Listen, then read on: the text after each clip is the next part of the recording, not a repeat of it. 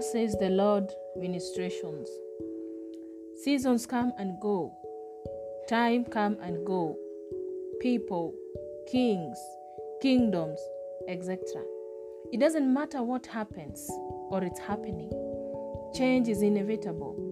Nothing is permanent. No one is young or will remain young forever. They will get old someday. Their memory, sight will not be sharp forever. What is strength of man? What is wisdom of man?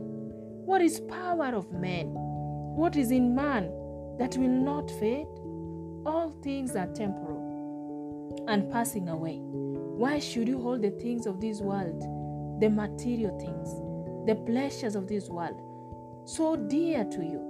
Why should you depend on them and even trade your own soul for them?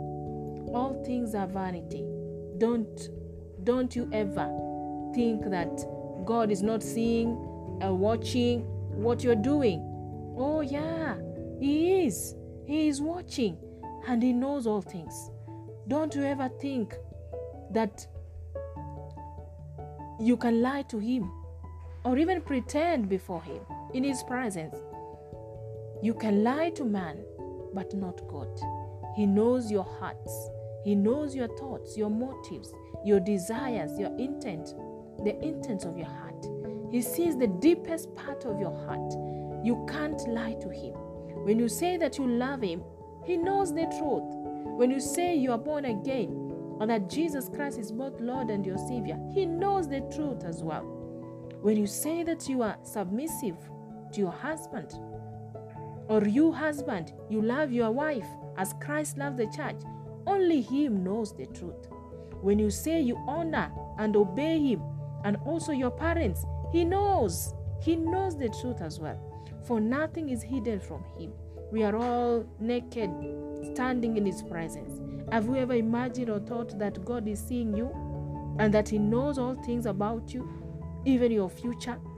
Oh, yes, it is time to fear the Lord with fear and trembling. It is time to reverence Him in all your life. Don't reverence Him only in church, but in all aspects of your life, in the night, in the day, both inside and outside the church. Beloved, I love you very much, thus says the Lord. Don't be unbelieving, a doubting Thomas, a stubborn and stiff necked child. Don't be a complainant like the children of Israel, always complaining about this and that.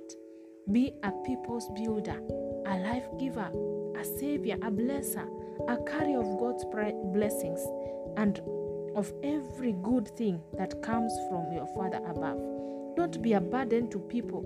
Refuse to be a burden and be a lifter of men into experiencing the blessings of God and greatness because this is what you were created for a bridge to reconcile men, to turn men back to God, their Creator, to worship Him. So be glad and enjoy serving the Lord whenever He has blessed you. Hallelujah.